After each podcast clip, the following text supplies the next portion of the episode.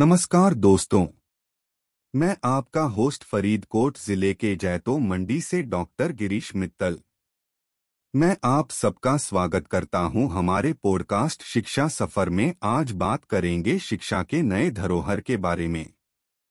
इस माध्यम से हम देखेंगे कि आज के समय में शिक्षा के क्षेत्र में हो रही तकनीकी और तथ्याधारक परिवर्तनों से हमारी शैक्षणिक व्यवस्था बदलती जा रही है।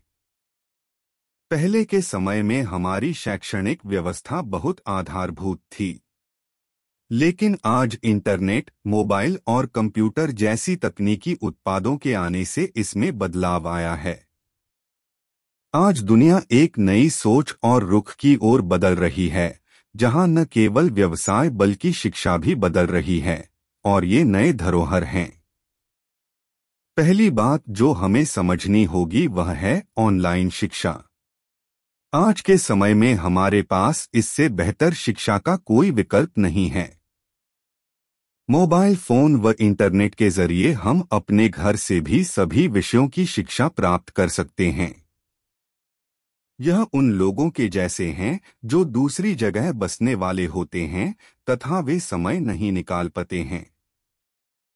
आजकल ऑनलाइन शिक्षा के ज़रिए हम बहुत सी नई विषयों की शिक्षा प्राप्त कर सकते हैं।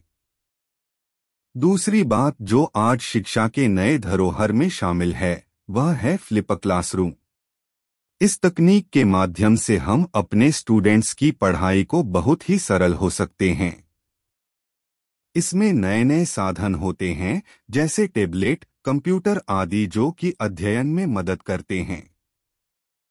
इस तकनीक के माध्यम से अध्ययन करने के साथ साथ हम समय भी बचा सकते हैं।